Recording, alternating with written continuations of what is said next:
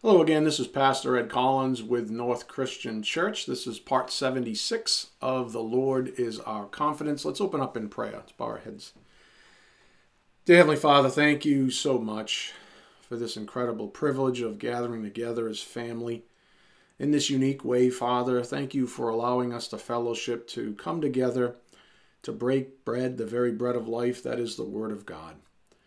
Thank you for keeping us together in spirit, Father, during these times. We're just so blessed by it, by that big picture perspective that you uh, intend to impart to our souls, Father. What a blessing it's been. Father, thank you for your patience, your grace, your mercy, your love. With these things in mind, we pray for those in the congregation that are maybe backsliding, even, maybe uh, falling away, maybe falling prey to the temptation of not keeping up with these messages, Father. We pray for them. We pray that you humble them in whatever way is necessary, Father, even if it's hardship or difficulties or sadness, even as your word says. Let that joy be turned into sadness if that's what is required, Father. This is what we pray for. We pray also for the ill in the congregation who uh, are just hurting. And uh, we pray that this message, among the others, makes it to them, that they be comforted by it. We pray also for those still lost in this world, Father, that are without hope and that suffer the throes of spiritual death, that they be humbled and receive saving faith and partake in all the goodness and the joy that we have in this moment, Father, knowing that we are members of your Son's body, your children, even. Father, we're most grateful and thankful, of course, for your Son's work on the cross to make a time like this a reality. We do just pray that this message be edifying for our souls. We ask for your blessings on it. And we ask this in Jesus Christ's precious name. By the power of the Spirit, we do pray. Amen. Again, this is part 76 of The Lord is Our Confidence. Fantastic series, folks. I hope you've been enjoying it as much as I have. Uh, here's a friendly reminder from the Spirit based on the last couple of messages. Go to Galatians 2, verse 20. Galatians 2, verse 20. Friendly reminder just get us situated Again, uh, a lot of what I'm going to review here, or what the Spirit's going to amplify here in this message, began on Sunday with the Resurrection Sunday special message. What a wonderful, wonderfully placed message that was. Galatians 2, verse 20. This is Paul writing, of course. He said, I have been crucified with Christ. Talk about spiritual phenomena, right? I have been crucified with Christ. That means to be put to death with him. It is no longer uh, I who live, but Christ who lives in me. And the life I now live in the flesh, I live by faith in the Son of God, who loved me and gave himself up for me. Let me give you the uh, amplified as well. Galatians 2:20 in the amplified up here on the board. I have been crucified with Christ. That is, in him I have shared his crucifixion. In him I have shared his crucifixion. That's a believer's statement. Again, I have been crucified with Christ. That is, in him I have shared in his crucifixion. It is no longer I who live, but Christ lives in me. The life I now live in the body, I live by faith by adhering to, relying on, and completely trusting in the Son of God who loved me and gave himself up for me. I want to take pause and, and say something that I think needs saying once in a while. Let's reflect for a moment. You know, we shouldn't need times and seasons to remind us of something as profound as our resurrection life in Christ Jesus. We really shouldn't. Same goes for Christmas. Each time Christmas comes around and you know there's buzz and there's this and that and people are using the Lord's name and I'm not detracting from true joy. I'm not detracting from the celebration itself, but do we really need seasons and marked out times on calendars to remind us of the most profound aspects of our faith, such as the resurrection of, of Jesus Christ and our partaking in said resurrection? Same with Christmas, of course. Why does it take us a halt in our busy schedules to stop and appreciate something as fundamental as the birth of our Lord or his resurrection? It really shouldn't, should it? I mean, shouldn't we be living in these realities? Isn't that what we're called to do? To live in these realities? Doesn't the Bible say that we are to put on Christ? Go to Romans 13, verse 11. Romans 13, verse 11. Shouldn't we be living these things regardless of the time of year? Doesn't the Bible say we are to put on Christ? Romans 13, verse 11. Paul, again, in his major discourse in Romans, Romans 13, 11.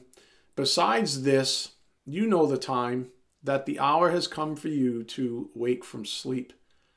For salvation is nearer to us now than when we first believed.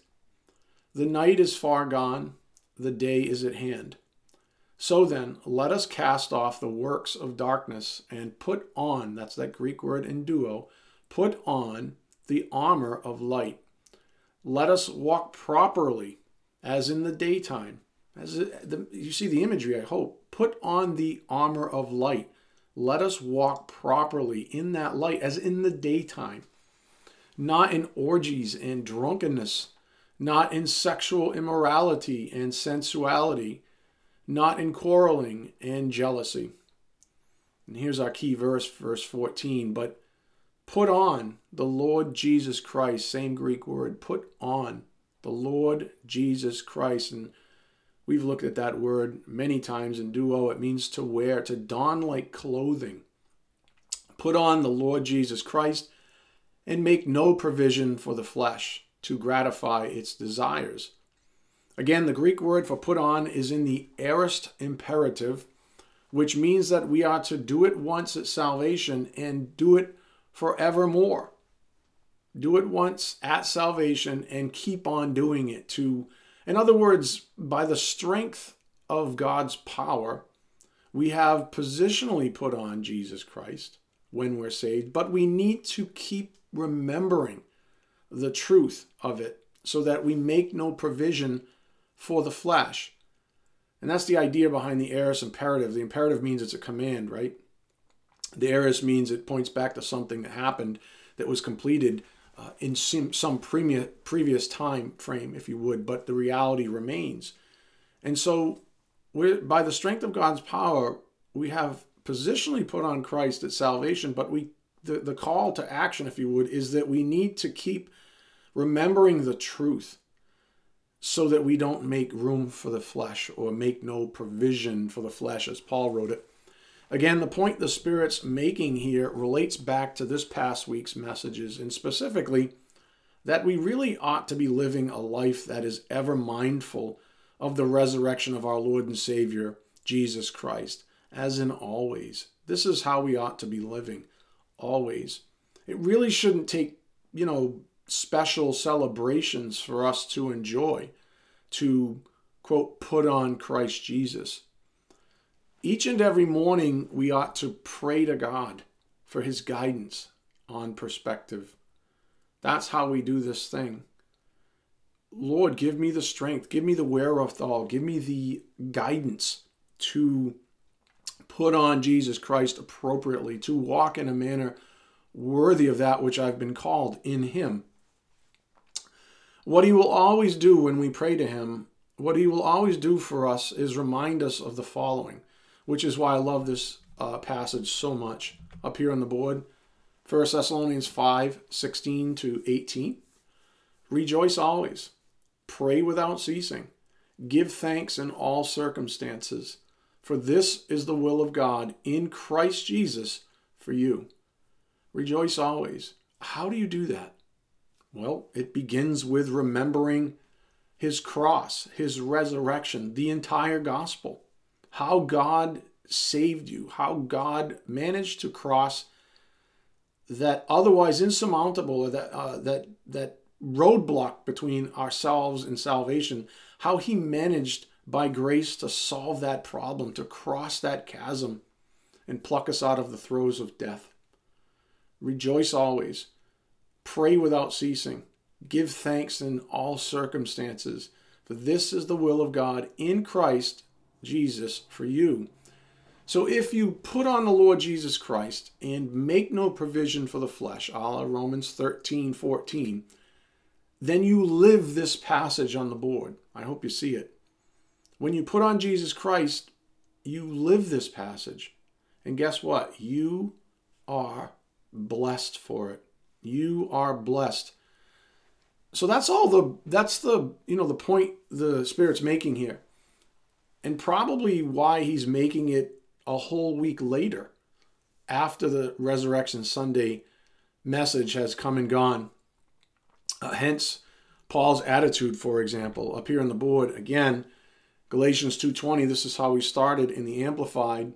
I have been crucified with Christ. That is in him I have shared his crucifixion. It is no longer I who live but Christ lives in me. The life I now live in the body I live by faith by adhering to relying on and completely trusting in the son of God who loved me and gave himself up for me Galatians 2:20 is like a picture of a person who's living the resurrection life.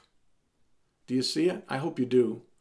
When he says, I've been crucified, that means he went to the grave. He's been buried with Jesus Christ. But he also taught he's been resurrected with Jesus Christ. So Galatians 2:20 is like a picture of a person who's living that thing we call the resurrection life. Who a person who's simply elated to be alive and saved. And you know, that's all it should ever take for us to have a quick change of perspective. I hope you agree. I think the greatest way to amplify the work that Jesus Christ performed on the cross is the work he performed in overcoming death in his resurrection. Let me say that again. Arguably, I think the greatest way to amplify the work that Jesus Christ performed on the cross is the work he performed in overcoming death in his resurrections. In other words, may I suggest, now please listen up. I've been just as guilty of this in the past. You don't see, as I was writing this, I was thinking, I can't remember the last time I saw a t shirt, a Christian t shirt that said something about the resurrection, other than maybe on, you know, Resurrection Sunday. Most of the t-shirts show the cross. Um, may I suggest that some of you think a tad broader when you think about Jesus Christ? Is it fair to say that we tend to focus only on the punishment for our sins? And I'm not belittling the cross, may it never be. But is it fair to say that that's our focal point? That we tend to focus more heavily, even on the punishment for our sins that he took?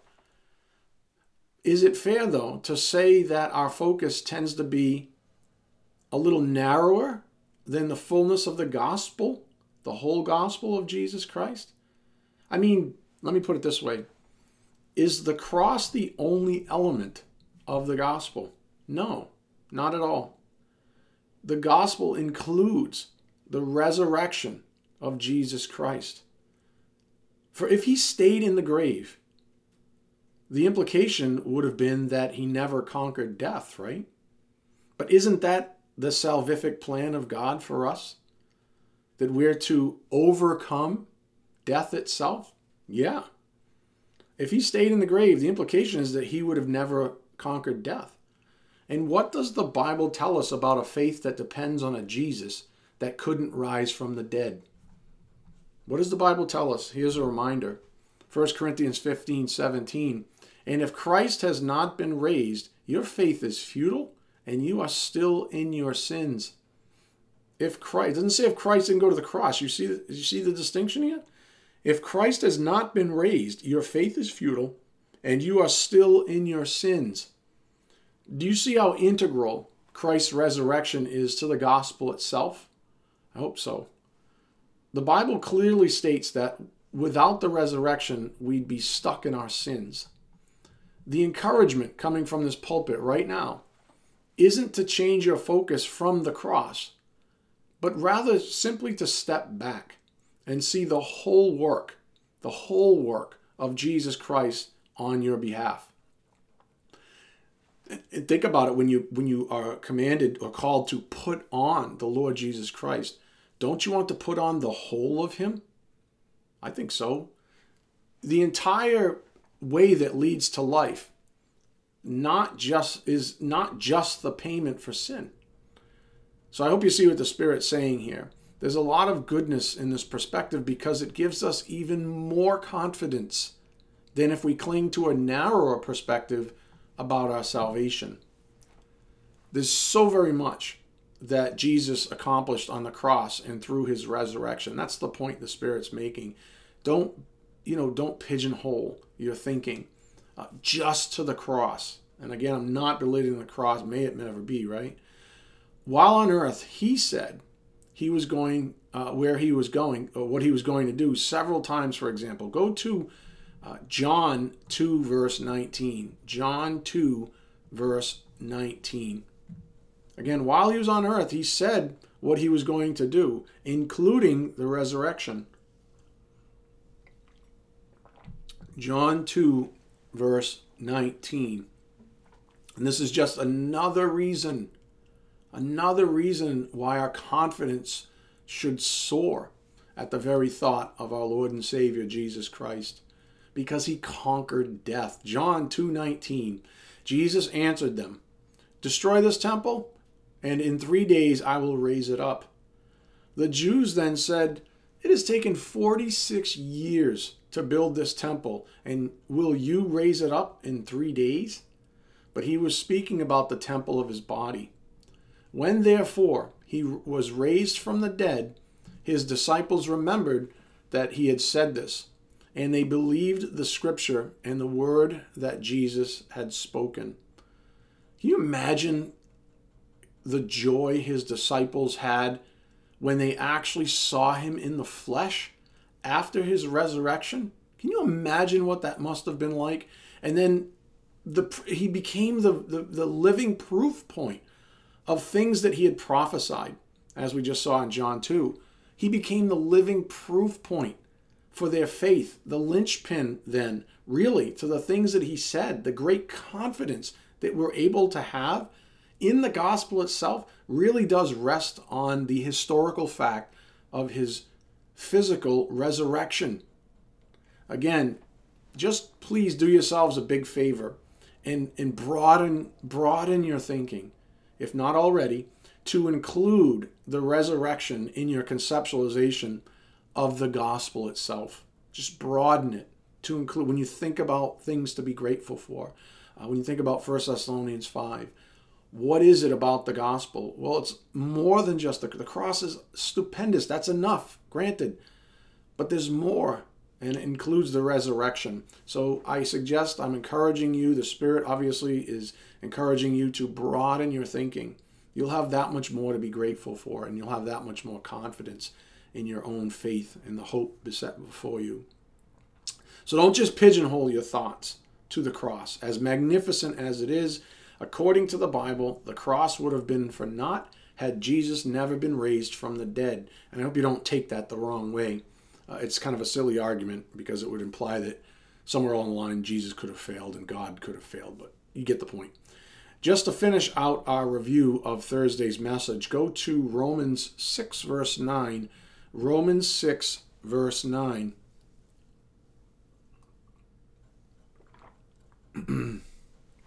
Again, just to finish out our review of Thursday's message, Romans 6, verse 9.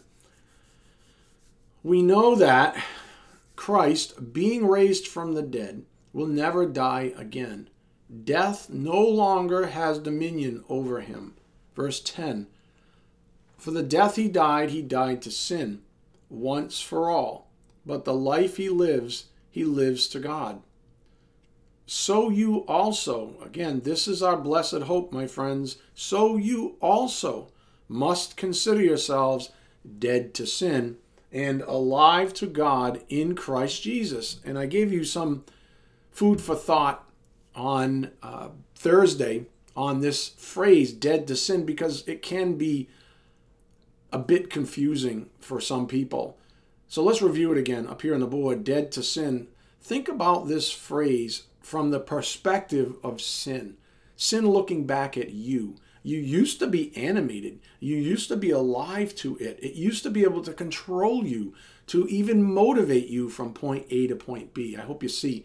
Uh, sin was your, for lack of better visual, your puppeteer, right? It, it moved you, it motivated you because you were in that realm and it you were you were alive to it.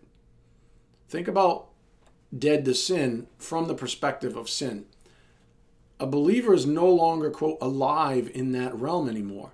Just like we were born dead from God's perspective, once saved, we are alive to God in Christ Jesus, but dead to sin. Again, sin cannot control us anymore. We are like inanimate objects. I just wanted to give you some clarity on that. Again, Romans 6 11 so you also must consider yourselves dead to sin and alive to God in Christ Jesus. And this is incredible news, my friends. Incredible news. News that we can hang our hats on forevermore. Sin no longer has any claim over us. Why? Because as the Bible said, says the sting of death is sin. That's 1 Corinthians 15 56, as you might remember. But in Christ Jesus, we have overcome death itself and therefore sin. As Paul wrote about this, uh, go to uh, Colossians uh, 1.13. Colossians 1.13. We have overcome death itself and therefore sin itself, even though our bodies are uh, haunted by sin. That's not the point. Positionally, we have every right. We are no longer in the realm of sin. We no longer identify with sin. Colossians 1:13. This shows the movement that we talked about uh, before last week, even from being delivered from point A to point B. Colossians 1:13. He has delivered us from the domain of darkness and transferred us to the kingdom of his beloved Son, in whom we have redemption, the forgiveness of sins. He is the image of the invisible God, the firstborn of all creation. For by him all things were created, in heaven and on earth, visible and invisible, whether thrones or dominions or rulers or authorities. All things were created through him and for him and he is before all things, and in him all things hold together. Now, on Thursday, we noted how this big, pers- big picture perspective, Colossians 1 13 to 17, that's big picture, right? That shows that grand movement, that grand plan that God had for salvation. It's opened up in verse 13. He's delivered us from the domain of darkness and transferred us to the kingdom of his beloved Son. That's the plan of God for salvation. So on Thursday, we took this big picture perspective uh, and noted that it delivers us unto supreme confidence in the Lord. Up here on the board, 1 Peter 1 3 in the Amplified. Blessed, gratefully praised, and adored be the God and Father of our Lord Jesus Christ, who, according to his abundant and boundless mercy, has caused us to be born again. That is, to be reborn from above, spiritually transformed, renewed, and set apart for His purposes, to an ever living hope and confident assurance through the resurrection of Jesus Christ from the dead. This was Peter writing this to an ever living hope and confident assurance through the resurrection of Jesus Christ from the dead. Again, that just amplifies everything we've been learning this past week or so.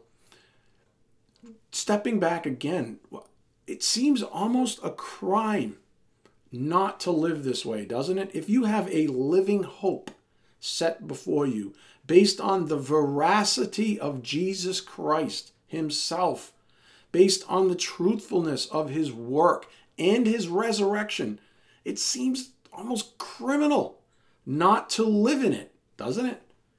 And yet, truth be told, there are a lot of so called Christians out there right now that are miserable, stressed out, backbiting, murmuring, complaining, anxious, and above all, living in fear.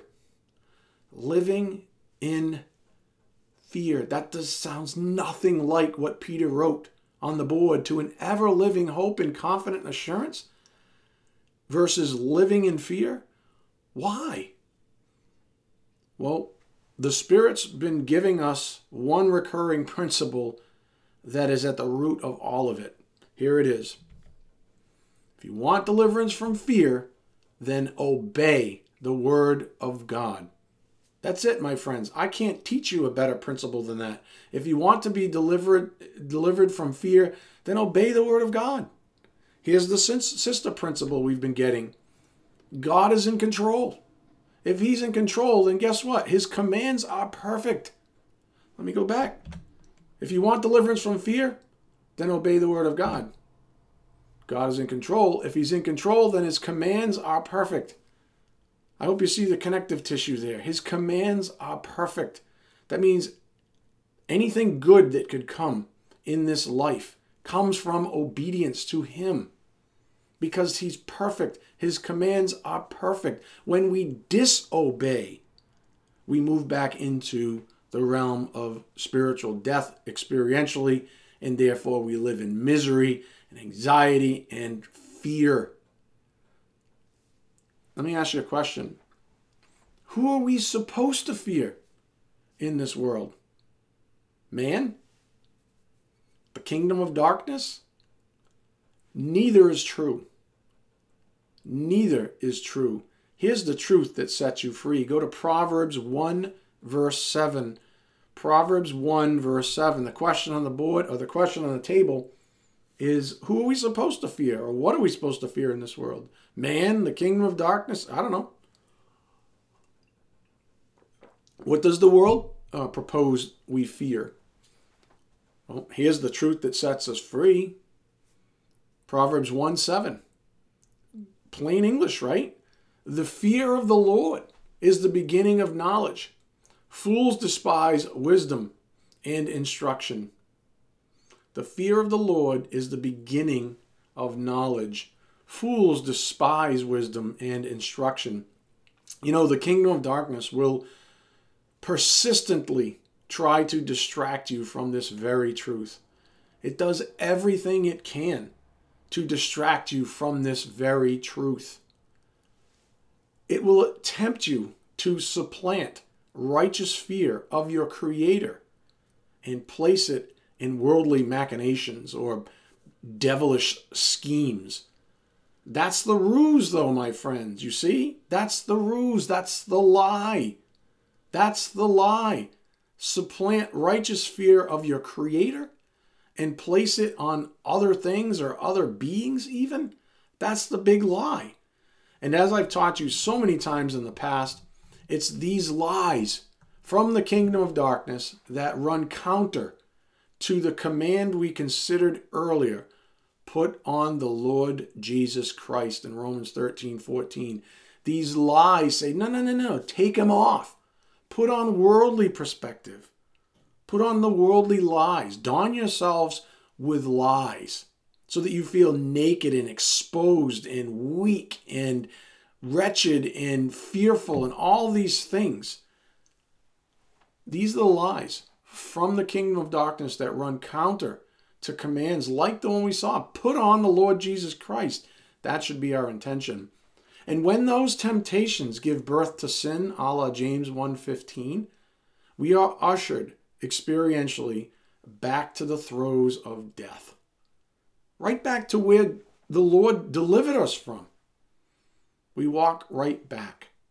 For no reason, because the one that's leading us, the one that's got captivity over us, has no right to it. We've, we've given it to them.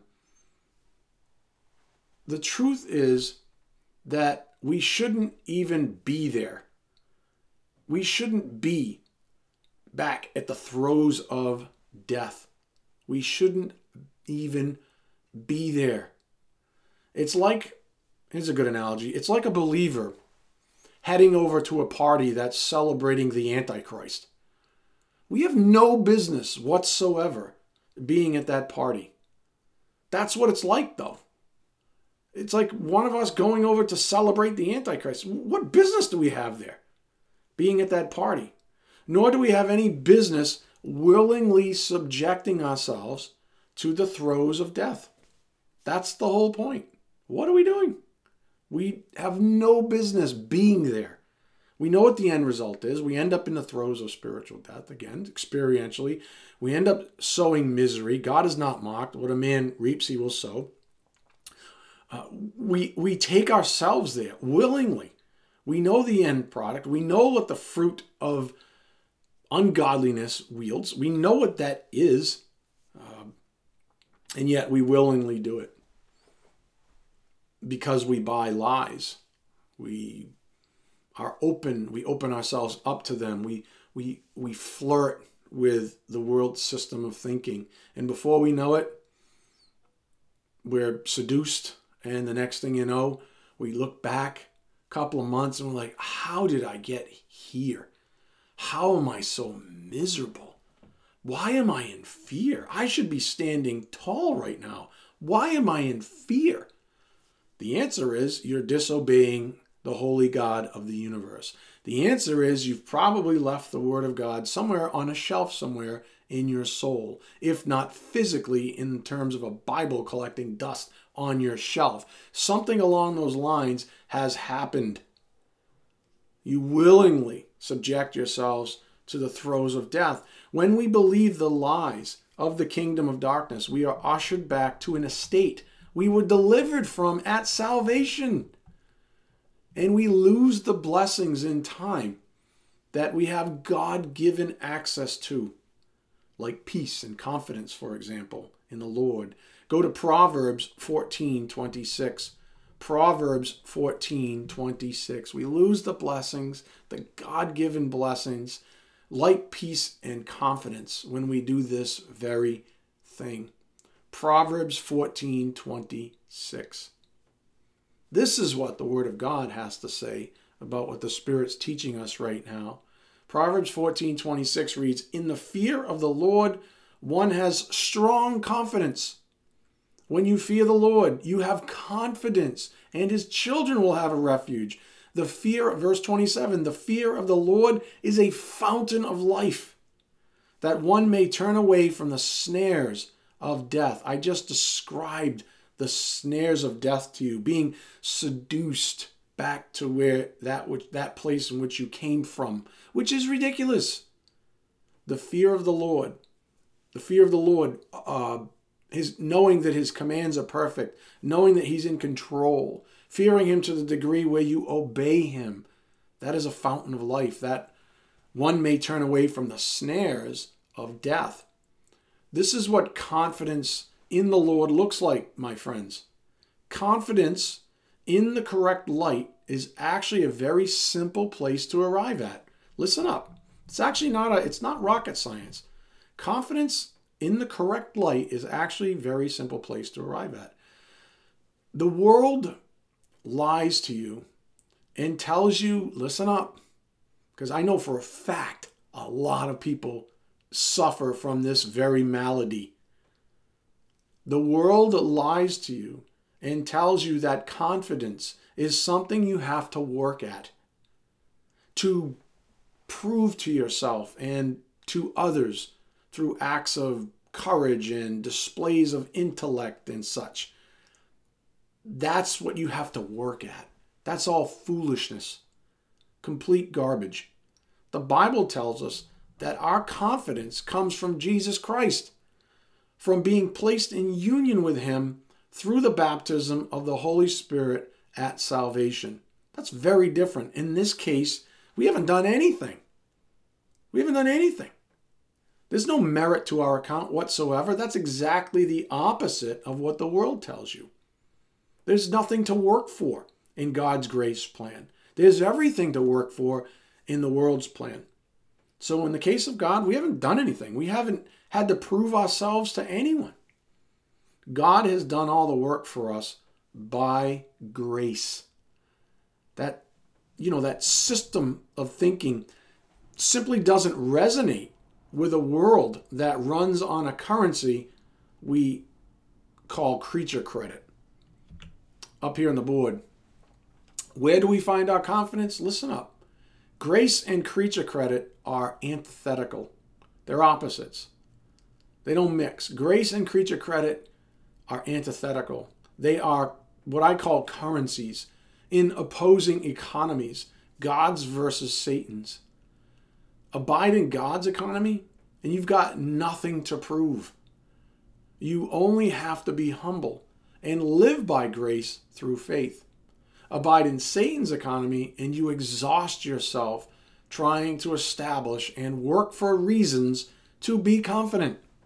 In other words, you want to stockpile something that you can lean back on. You know, put your elbow on while having a drink and a smoke with your buddies and say, you know, look at, you know, look at me. I'm thinking I'm thinking of the old days with the 57 Chevys and stuff like that with the guys with the hoods, you know, popped up and they're all standing around with their rolled up sleeves and their their confidence is in their trophy car, which is ridiculous. Where do we find our confidence? Grace and creature credit are antithetical. They are currencies in opposing economies. God's versus Satan's. Abide in God's economy, and you've got nothing to prove. You only have to be humble and live by grace through faith. Abide in Satan's economy, and you exhaust yourself trying to establish and work for reasons to be confident. So life is great for the person in God's economy because any fear associated with life is wiped away by grace. However, life is misery incarnate for the person in Satan's economy because they are on a treadmill that never stops. There's no rest. Go to Matthew 11 28. Matthew 11 28 for some encouragement on this. Again, life is great for the person in God's economy because any fear associated with life is wiped out by grace. Life is misery incarnate for the person in Satan's economy because they are on a treadmill that never stops. Matthew 11 28 Jesus said, Come to me, all who labor and are heavy laden, and I will give you rest.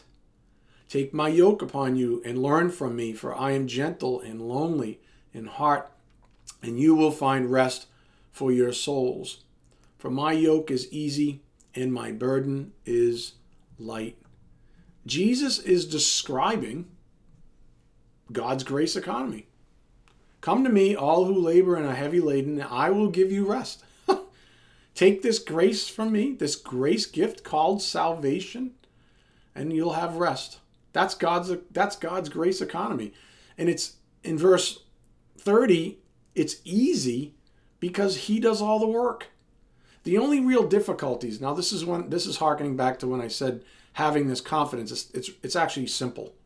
The only real difficulties we encounter are wrestling with our own fleshes as they engage with our enemies. That's what makes this difficult. We yoke ourselves with the enemy and wonder why why we're exhausted at the end of the day. We yoke ourselves with unbelievers even and we wonder why we're miserable. The person abiding in Satan's economy doesn't have this luxury of ease. They live in fear all the time, anxiety, worry, and most of all, death itself. Something we just got a hefty reminder of this past week, starting with Sunday's resurrection special message. Death to a believer is a promotion to infinitely grander things. Death to a person abiding in Satan's economy is wrought with fear and doubt. The point is akin to how we finished on Thursday with this quote, life is good attitude. And this was something that the Spirit gave us a few months ago now. This life is good attitude, the, the resultant fruit, if you would, of all this good labor, of trying to see it all as truth, trying to realize that we have every right to be confident in Christ Jesus. That when we wake up in the morning, we should roll out of bed and say, Thank you, Lord, for having a plan for me this day. Thank you for giving me another breath, another moment to bring glory to you. That's the life is good attitude. It's transcendent. It's not transactional.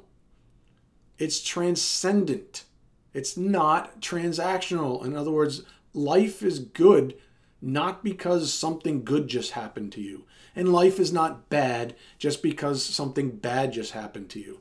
Life is good because God says so. Abide in God's grace economy and you abide in a life is good attitude. The Bible tells us to be thankful for our testing. Be thankful when we're pressed hard, right? Back on our heels. Why? Because that's just God growing us. And He brings glory to Himself in the process. Think of the book of Job. Remember our mini series, Life is Good because God says so? Remember that? Maybe if you've been a little fearful this past month, that, series worth is, is worth reviewing for you. It's only four parts, and we did it in February, not that long ago. A lot of it be fresh in your mind. Only four parts. Just saying, it's four hours. Wow. If if in your head you just said, I don't even have enough time to keep up with the current messages and blogs. Here's my response to you. You ready? And I want you to listen because this is your shepherd speaking. Get your priorities straight. Get your priorities straight. Four words. Let me say them again. Let me slow it down for the arrogant in you. Get your priorities straight. There's always time for the word of truth. If you're beat tired, think of Paul. Or better yet, think of Jesus, who thwarted the ultimate villain in Satan at the end of fasting for 40 days and 40 nights. Some of you can't go 40 minutes without taking a trip to the refrigerator. If you're beat tired, think of Paul. Think of Jesus. If you don't believe me on this, go read Matthew 4 when you get a chance. Listen, what else are you going to do with all that extra time you've got now that you're stuck at home? You're just going to use it, what, to complain some more? What are you going to do with all that extra time? You going to watch more TV? What are you going to do? Oh, I forgot. You're so busy. That's laughable. Please. All right, enough of that. You get the point, I hope. Here's the point again the Spirit's making and driving home on the board. The life is good attitude. It's transcendent, not transactional. This entire series, 76 parts now, has pivoted on the Lord is our confidence. How about this for some added perspective up here on the board? 1 Corinthians 10, verse 30. So, whether you eat or drink, or whatever you do, whatever you do, for example, everything in your life is in view here. Whatever you do, do all to the glory of God. Whatever you do. Remember, that's the great litmus test. Is what I'm doing right now, is what I'm even thinking right now, bringing glory to God. That's the great litmus test that we should all take each and every moment in our lives. What am I doing? Is it bringing glory to God or not? If it's not, I should probably not do it. And you might be saying again, I don't know, okay, Pastor, this all sounds great, but I don't know where to begin. And it could be an honest statement, even. This all sounds great, I just don't know where to begin. It's just so much easier to abide in my routines. You see my voice? To abide in my routines, even though many of them are evil. You know, smooth I got? Yeah, you know, that's that thing. That's that's being lulled. That's oh, but this you know this this pathway that I take every day. It's just it's like a worn out path. You know, There's no more. I, have already plucked all the you know, the little stones that hurt my toes. It's nice and smooth, and I just take it every day, and I just go, oh, right? And I just sort of go like little Frankenstein's. I almost said Frankenberries. I have no idea why, but it's just so much easier to abide in my routines, even though many of them are evil. Let's reflect on this. We're only truly motivated by things we are convinced of, which things become our priorities in life. Fair enough? We're motivated by the things we're convinced of, and these things become our priorities in life. So, if you're struggling, you need a you need a restructuring. You need to be motivated differently. You need you need some some more core value. You need some more work at the center. So if you're struggling, but that you know that can't be done overnight. Start small. That's how we all start. Don't you remember when you were first saved? You really didn't know jack. You didn't know anything. Start small. Let me here's the question. I hope by now I'm going to ask the question, but it's kind of rhetorical. Are you convinced that holy scripture is authoritative? Do you think the the the word of God is unerrant? Is is perfect, is inspired by God himself. Are you convinced that Holy Scripture is, in other words, the Word of God? Because remember, acquiring wisdom from the Word of God is the beginning of wisdom. That's the beginning. Learning the Word is the preeminent command after salvation. Preeminent. Remember? If you're a little squishy on this, then remember the passages we read earlier uh, in this message up, up here on the board. Proverbs 1, verse 7. The fear of the Lord is the beginning of knowledge. Fools despise wisdom and instruction. That's what the Word of God has to say about you who are not in word, but in deed, despising wisdom and instruction by not obeying the preeminent command to study the Word of God. The fear of the Lord is the beginning of knowledge. Fools despise wisdom and instruction. The second verse that we studied earlier was Proverbs 14 26 to 27. In the fear of the Lord, one has strong confidence. In the fear of the Lord. Can't say that enough, my friends in the fear of the Lord, one has strong confidence. This entire series is the our confidence is in our Lord. The Lord is our confidence, in other words. In the fear of the Lord, one has strong confidence, and his children will have refuge. The fear of the Lord is a fountain of life that one may turn away from the snares of death. The fear of the Lord is a fountain of life that one may turn away from the snares of death. That's a great place, my friends. For those of you who are stuck, that's a great place to begin for the person stuck in a routine. The one who says, "Oh, this just sounds great, but I don't know where to start." Well, this is what the, this is what the Spirit's trying to do in you. He's trying to change you a little bit at a time. And be patient. God knows He's patient, right? Be patient as He goes through this with you. Take the preeminent command for what it is preeminent, first and foremost. Learn the Word of God. I promise you, I've been there. I promise you, it all begins to come together. So, this is a great place to start for the person stuck in a routine. The beauty about God's Word is that it's got every angle covered. This is what I love about the Word. You know, frankly, when my flesh is raring, sometimes I don't like it, right? because it's opposed to every angle. You can't lawyer your way out of, not honestly, anyways, you can't lawyer your way out of the commands of God. This is the beauty of it, though. The beauty of God's word is that it's got every angle covered, every excuse, you know, every temptation. All you have to do is obey. All you have to do is obey the word, which, as we just noted, not a novel concept, not from this pulpit, we just noted, begins with acquiring it. Reading your Bible, taking in the grace. This is grace, my friends.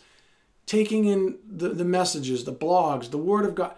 Obey the Word, which begins with acquiring it.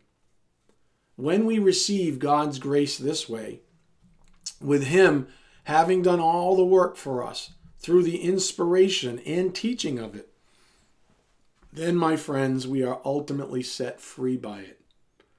So, when we read, say, Romans 8, we are blown away and our confidence soars because it all begins to make sense. What did, what did Jesus say? Knock and the door will be open. Seek and you shall find. And I give you the original language on that stuff as well. Seek diligently. I believe it was the Amplified that said, seek persistently, knock persistently. When we do that thing and we start reading passages like we just read Romans 8, we're blown away and our confidence soars because it all begins to make sense because you keep going back. It's like learning to play a new instrument. Have you ever tried playing the guitar? I just started myself goofing around trying to get it right. It's hard. Fingers are all goofy and you can't get them in the right spots and you're bumbling and it's frustrating It's as all heck. But I keep going back. You know, you just you keep going back and eventually it starts making sense. Eventually you stop making music. This is the same thing that goes on in our lives. We we're blown away and our confidence soars because it all begins to make sense. But you got to be determined. You got to keep going back. You got to stay humble. We begin to truly see the big picture that God has on life and the little skirmishes we encounter along the way with our enemies, including our own fleshes. Well, they too begin to make sense. They too begin to make sense. In fact, we begin to anticipate them and even cut them off at the pass, so to speak, before they can make any evil inroads into our souls. And our souls, as a result, become like fortresses. Our souls, we become like fortresses, impenetrable, because we see it all as truth, my friends. We're equipped with the armor of God, the full armor of God and our souls become like fortresses. We see our enemies far off before they even make it to our front gate and try to knock it down. As promised, our hearts are protected by the very peace of abiding in Christ, in the truth of His precious word. This is freedom in Christ, my friends. This is confidence. I want to end with a passage in Philippians this one's for you, Deacon Johnson. As we close, go to Philippians 4, verse 4. Philippians 4, verse 4. Again, this one's for our beloved Deacon, Deacon Johnson. He made a promise to me not that long ago about this passage. Some of you might remember it. I mentioned it from the pulpit. The promise wasn't to me per se. He just made sort of a, a proclamation, let's say uh, Philippians 4 4. Love this passage. Can't get sick of it. Rejoice in the Lord always. Again, I will say, rejoice. Let your reasonableness be made known to, to everyone. The Lord is at hand. Do not be anxious about anything, but in everything, by prayer and supplication, with thanksgiving, let your requests be made known to God. And here's the protection the peace of God, which surpasses all understanding, will guard your hearts and your minds in Christ Jesus, like you become a fortress. The peace of God fortifies you, which surpasses all understanding, will guard your hearts and your minds in Christ Jesus. And this is where this is the the verse for DJ. Finally, brothers, whatever is true, whatever is honorable, whatever is just, whatever is pure, whatever is lovely, whatever is commendable, if there is any excellence, if there is anything worthy of praise, think about these things. I hope you're still reflecting on Philippians 4 8 every day, DJ, like you said you would be. I don't doubt you are. And I hope the rest of you consider doing so as well. Amen. Amen. Let's bow our heads. Dear Heavenly Father, thank you so much for this incredible privilege of studying your word, Father. Thank you so much for setting us free. Thank you for making things simple for us. Thank you for having patience with us, Father.